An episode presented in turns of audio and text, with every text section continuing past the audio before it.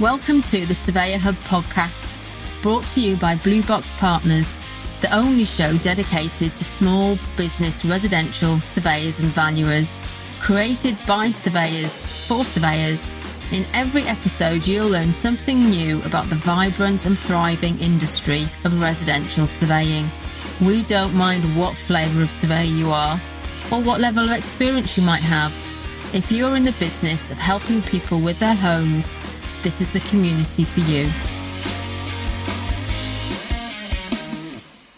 So, today's episode is actually a recording of an SME discussion panel held at the recent Surveyor Hub Live event.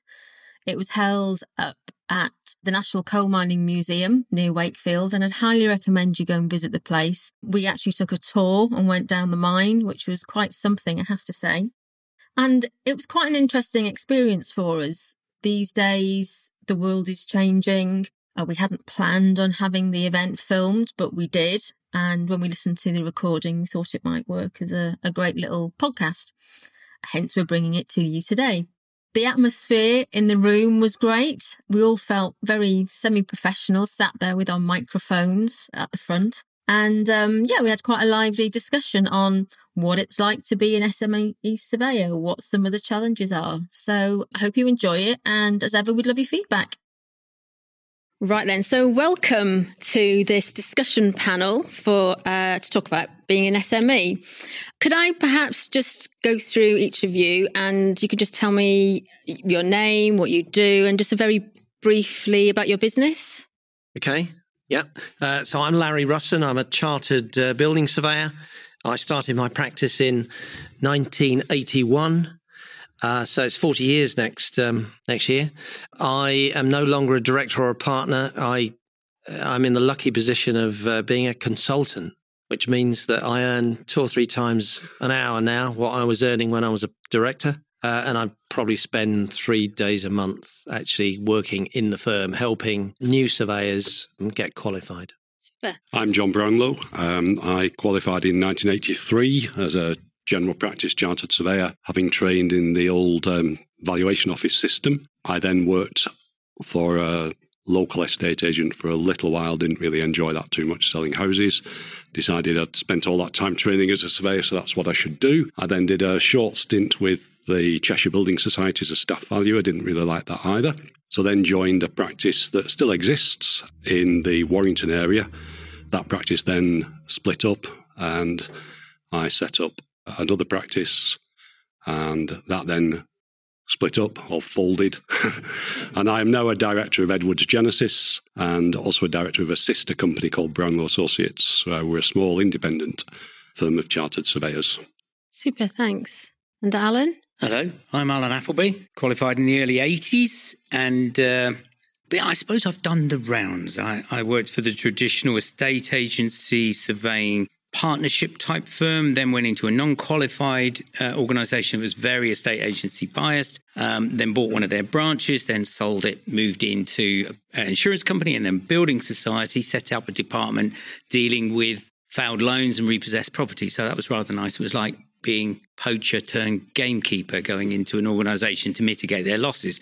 Then came back out of that large organization as I was turning monochrome, felt my life being sucked out of me. So I went back independent, and since then have been uh, involved in surveying and valuing. More general practice to start with, commercial, industrial, all sorts. But you know, for the last twenty years, it's you have to you have to be specialised now. You can't be really uh, everything to everyone. So residential only, and right now it's uh, um, a family practice because my stepson joined the business two and a half years ago when he qualified on the SAVA course. And that's really nice to have some uh, succession in place. And, and the plan is from next month to work four days a week instead of eight. Super. So, can I just clarify? Have any of you worked for one of the corporate surveying firms? No. No. No. No. Central government, local government for three years, but no. And building society, an insurance company, but not in the surveying and valuing side. Yeah. This was this was loss mitigation, okay. property sales, property management. So I'm interested then, why did you want to work for yourself? Well, in my case, I sort of fell into it, I suppose, um, in that the practice I was employed by back in the early 1990s. There were five partners. We hit a wasn't quite as bad as the recession of 10 years ago, but we hit a bit of a downturn. The partners were aging.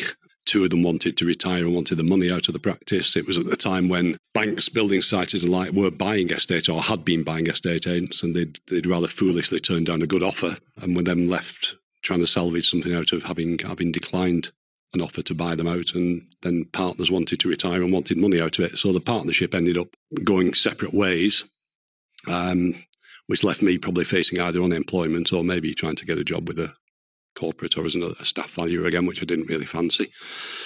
So myself and somebody who I'd recruited or sort of persuaded to join this practice to open a new office in my hometown uh, as an estate agency, with me being there as the sort of resident surveyor, were left in the embarrassing position of being out of a job nine months after we'd opened the office. So we decided we'd keep it going um, with one of the partners of the existing practice who was, uh, again, either left with having to find a new job or do something different um, or raise a lot of money to buy his co-partners out. So I fell into it that way.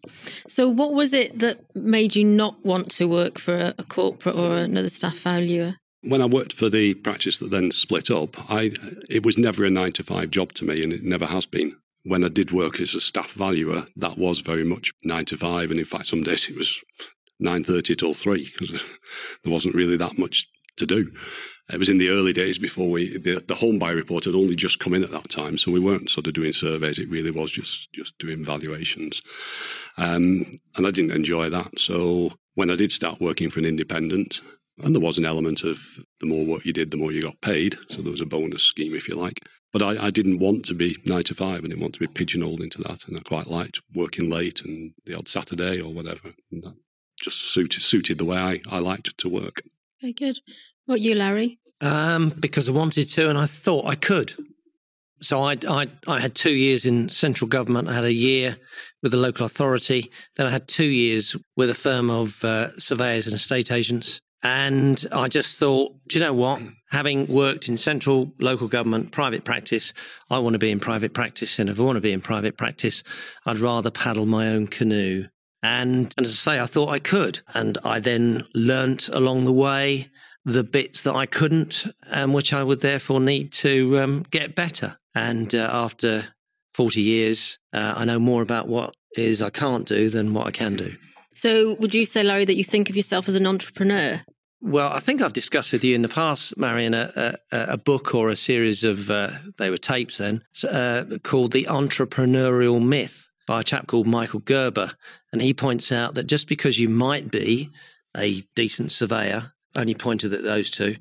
It doesn't necessarily mean you will be a decent entrepreneur or business person, which hasn't answered your question. I suppose, yes, I do, in the sense that I started it and I've helped keep it going through three recessions. Yeah. Okay. Alan? Been thinking of my answer. It's good. to give me a bit of time then, actually.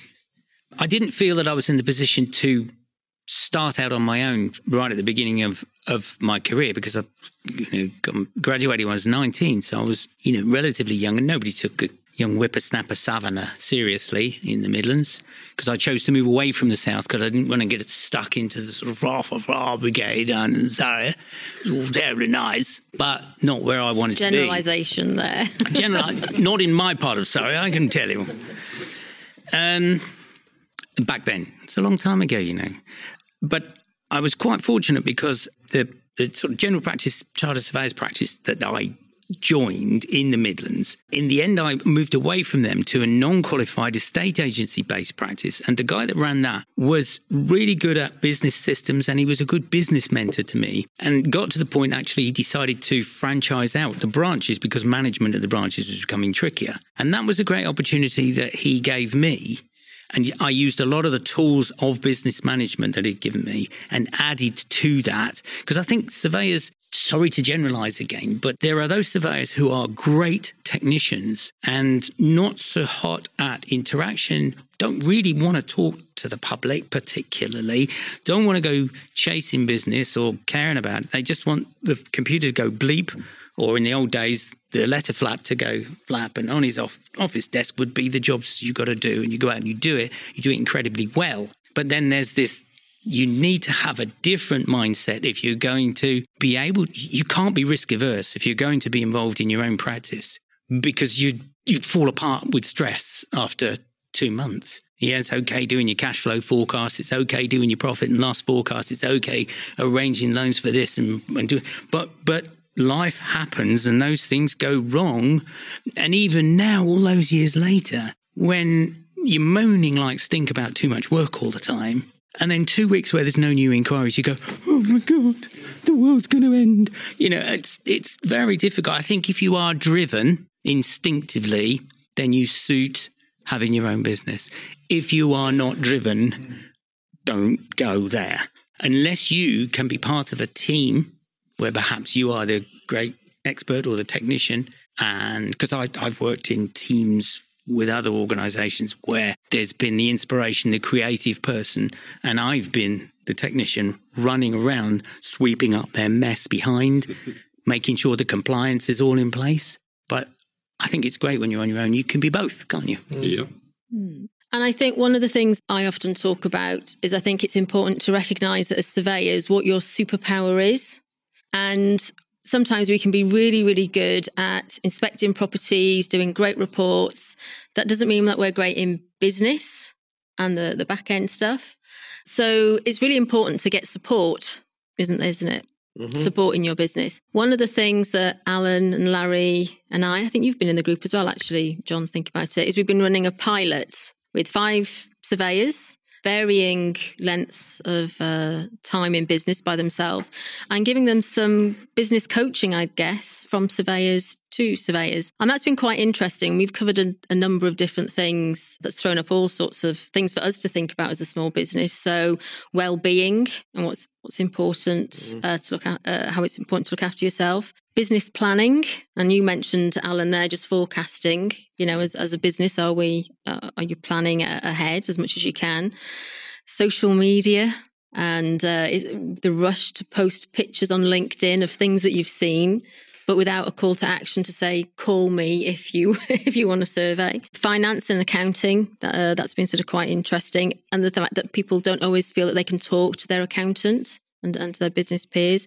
And then, Alan, you did a session on um, compliance and regulation, sort of protecting. That was exciting. Your practice, mm-hmm. yeah, and and it was quite a bit scary actually when you lay it all out, what it takes to to run a business, and that's quite a lot for one person to to do by themselves when you've got to be concentrating on your job, and then you've got the pressures of everything else, and you can't can't do it alone. So, can I ask you what support have you got, or in the past have you lacked, and you've struggled with, or where, where have you found it?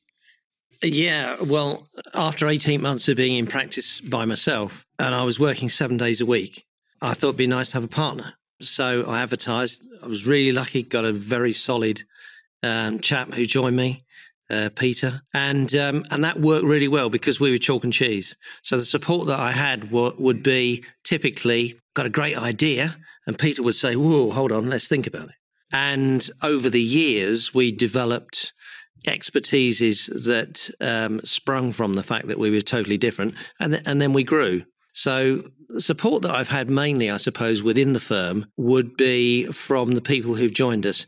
And if there's one thing that I have learnt, it is that um, we are the sum of many parts, and nobody can do everything. And choosing good people to work with is absolutely vital and is a skill that I wouldn't pretend that I've uh, got it off to a T. But if you get good people to work with, that makes a massive difference. My accountant was actually really helpful, uh, saved me lots of money over the years, and um, became a friend. I know, a bit sad. Accountant, a friend. But hey, I've got some QSs who are friends as well. Obviously, not structural engineers. um, uh, and, and bank manager. Bank manager, very handy to have. So, in the recession in 2007, when the firm was doing commercial valuations on properties owned by builders who, who had gone bust uh, and who were in a better position than we were as a firm, owed less money than we did, we kept going. If the bank had used the same criteria on us, then uh, they could well have foreclosed on us. Mm. What you, John?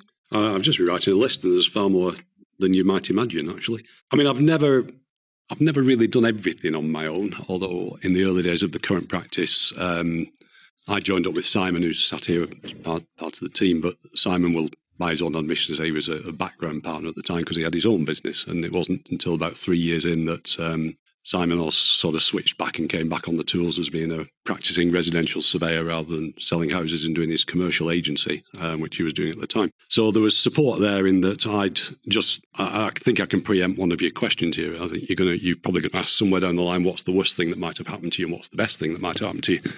The best and the worst thing, or the worst and the best thing that happened to me sort of happened at the same time in that we were forced by the recession to fold the business. Absolutely dreadful, but I learned so much out of it and it, it sort of energized me at the time when um, my father was still alive then and he was an accountant by training. So without him, I would really have struggled. But he sort of calmed me down and said, well, you know, we need to get through this and we'll sort it out. And we did have to call administrators in and it all got folded. But whilst that was going on, I realised, well, I've still got a family to feed. I've still got to put bread on the table. So I was already, and I have, I have a sort of hyperactive mind, as Chris, my son there, will tell you. I'm always thinking, I'm always doing this, that, and the other. And so I was already planning what, what I was going to do. So the worst of times was having to fold a business and making people redundant was horrendous. And I never ever want to go through that again. And I've, we're very cautious about employing people on any sort of basis where we might ever have to say, I'm sorry, there's not enough work for you. So we've out, we outsource quite a lot of stuff where we need to. We don't use consultant surveyors, although um, we have sort of in the past shared work with, with people. But we outsource typing when we've got a surplus, so we don't have to employ yet another typist who we might not have enough work for. We've all our accounting is, is outsourced. So wages were outsourced. Uh, so I got and made sure the accountants worked out the tax and the VAT and the rest of it. At the time when we were setting up this new business, PI could have been a difficulty because obviously we just had to fold the practice. And, you know, in those circumstances, you might have struggled to get PI cover. I found a very good broker who's based in Derby. He's no longer our broker for reasons which I won't, if no fallout. It was just we decided to bring it, have a change after 10 years and go somewhere local. Um, but he, he got the PI up and running. And then on the more day to day level, of course, your, office team is only small in our case. We have two almost full time typists, one of whom came over from the other business and has been effectively my secretary for about 15 years. Very reliable. And but they've got to I think they've got to have the same sort of mindset as you. If they if they want a nine till five typing role, secretarial role for a small business where, you know, you're working probably longer hours than that, you you're trying to satisfy clients, you're trying to give them a good service. You want this report to go out tomorrow. You want it to look good. You want it to be presented well. You're not going to get very far if your typist says, "Well, it's five o'clock. I'm going home. Stuff it." You need somebody who wants who buys into the the concept a little bit, I think, and they need to be rewarded for that. You know, we have a it's not quite John Lewis standard, but there's a bit of a bonus scheme. You know, so some of what we earn in terms of profit goes back to the to the staff. Obviously, a network of some sort. If you come in, if you're setting up brand brand new, you know, you've just come out of the SAVA course or you've switched to from um, some other profession, some other trade, and you've come into surveying that way, you won't have a ready-made network. I know the temptation is to just do everything you can. You know, you're sometimes feeding on scraps and you, are sometimes doing it cheap, and we've all done that.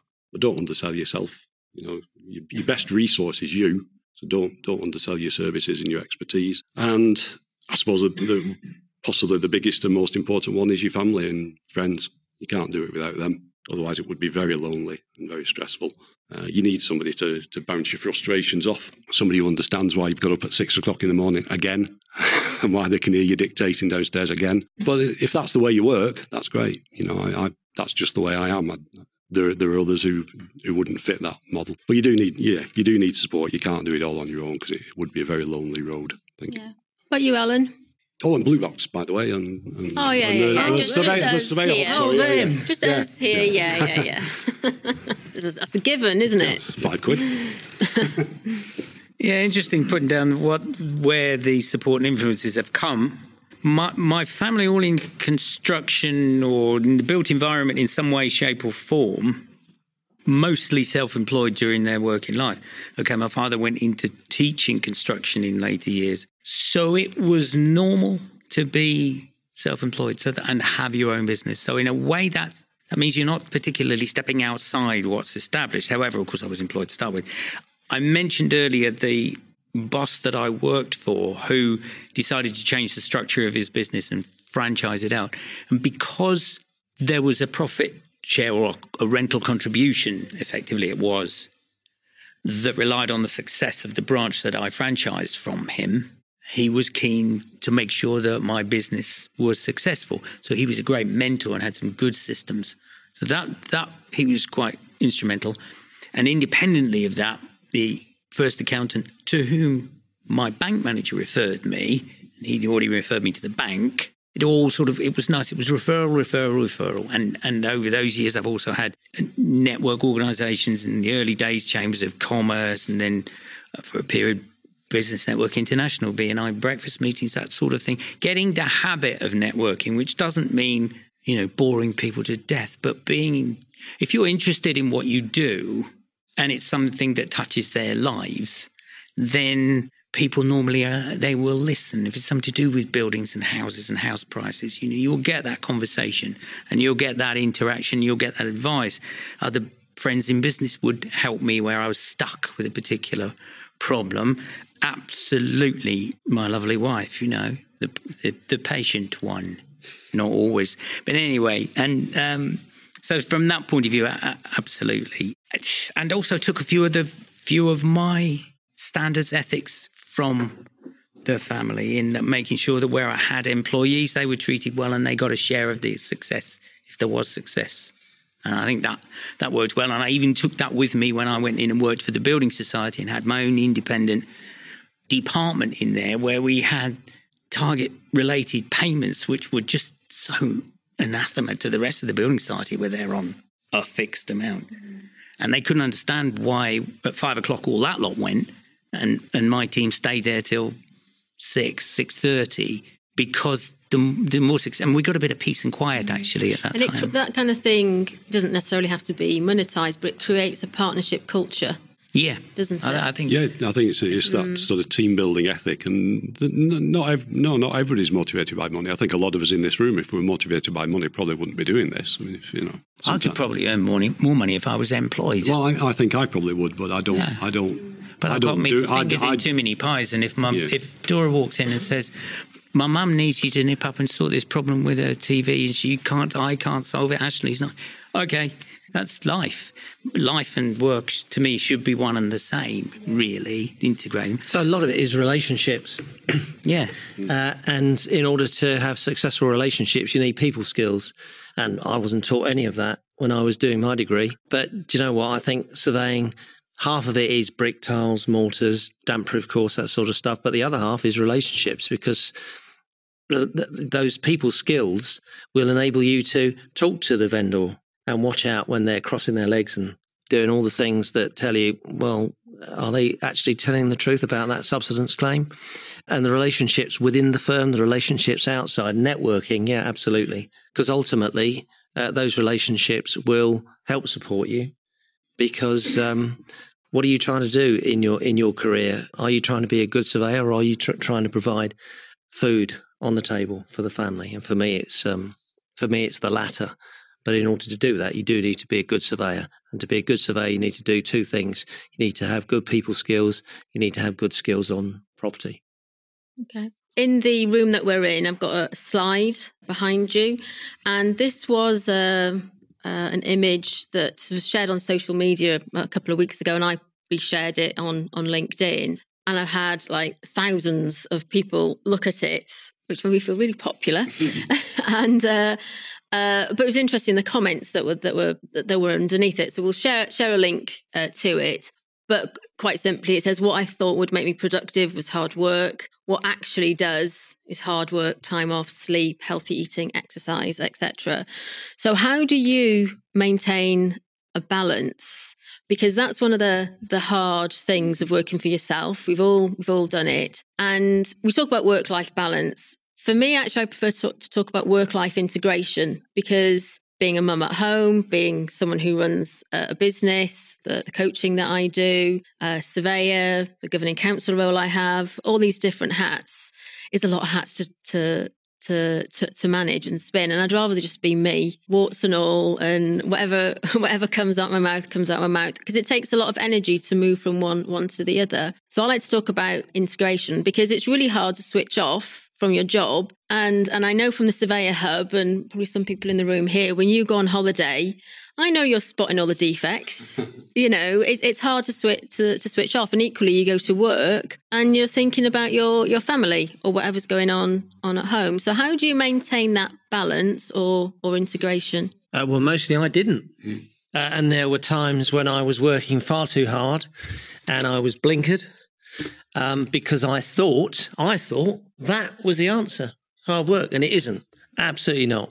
You've got to box hard sometimes, but actually you need to box clever. And uh, fees have been mentioned, for example. Mm-hmm. So a number of people in the room may well have heard me say what I say to potential clients. If you are phoning round, you will find I am the most expensive surveyor in the area. And I don't do that in order to big myself up to them. I just want them to know that what I've discovered, which is that in order to give them a decent job, I need the right fee. And that needs time. So yeah, very often I have not had a beautifully structured life, and family life has suffered, uh, and I've suffered. So I, now that I'm no longer in that um, concentrated environment, I now realise, having stepped back, and actually just stepping back from working five, six days a week and dropping that Friday was brilliant because that enabled me to have the time so you never ever get time back. I would really recommend to all professionals that they do find some time just to stand back, just to sit back,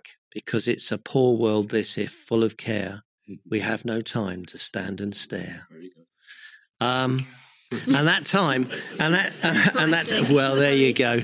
Um, so true. I could do some limericks as well, but I don't think. Yeah, uh, just, just uh, if you give yourself some time, you're able to actually think about priorities, and um, yeah, there have been times when my priorities have been totally skewed and totally wrong. Okay.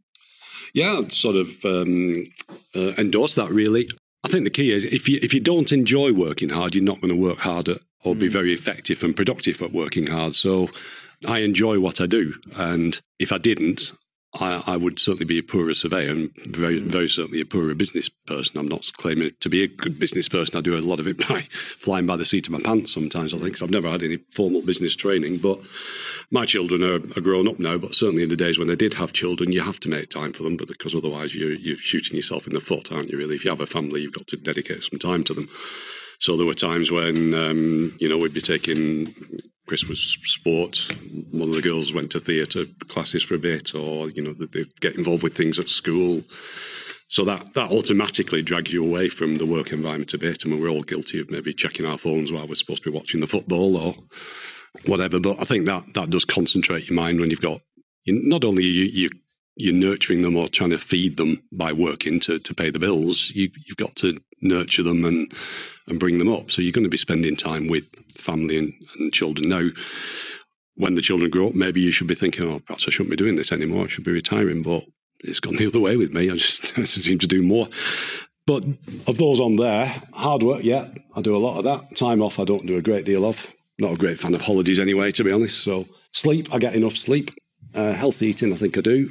Um, exercise, I don't bother with. Cl- climb up and down ladders all day. You know, who needs to exercise like a mobile gym, my van? Yeah. so. And and finally, just to wrap up, Alan, any, okay. any thoughts? Um, I think a few of you have heard this boring little mantra that I've used over the years on not just the surveying side, but I do things I enjoy for people I like who pay me and appreciate me. That's quite simple, and that's my work setup. And if it doesn't fit those, if I've done something and it doesn't fit all four boxes, then I won't do it again. I'll find another way and of filtering out the ones that either I didn't enjoy the client or I didn't enjoy the, the work or they didn't pay me or they didn't appreciate me. It has to have everything in it. Okay, that's quite work focused. And you were talking about balance. Over the years, I've tried not to, I've, I've spread my bets. And if opportunities have come up, I've tried not to miss them and even evolutions within my own work in that that I, I remember having met another surveyor at a local surveying do. He was coming the other way on a road and we stopped, flashed each other and we sat on the bonnet stroke boot of our cars and had a chat. And he said, what are you doing? Where are you going? And that that was the beginning of us selling our six offices to an insurance company. And those little moments that pass, don't let them pass you by. Be have your radar open to everything all at the time.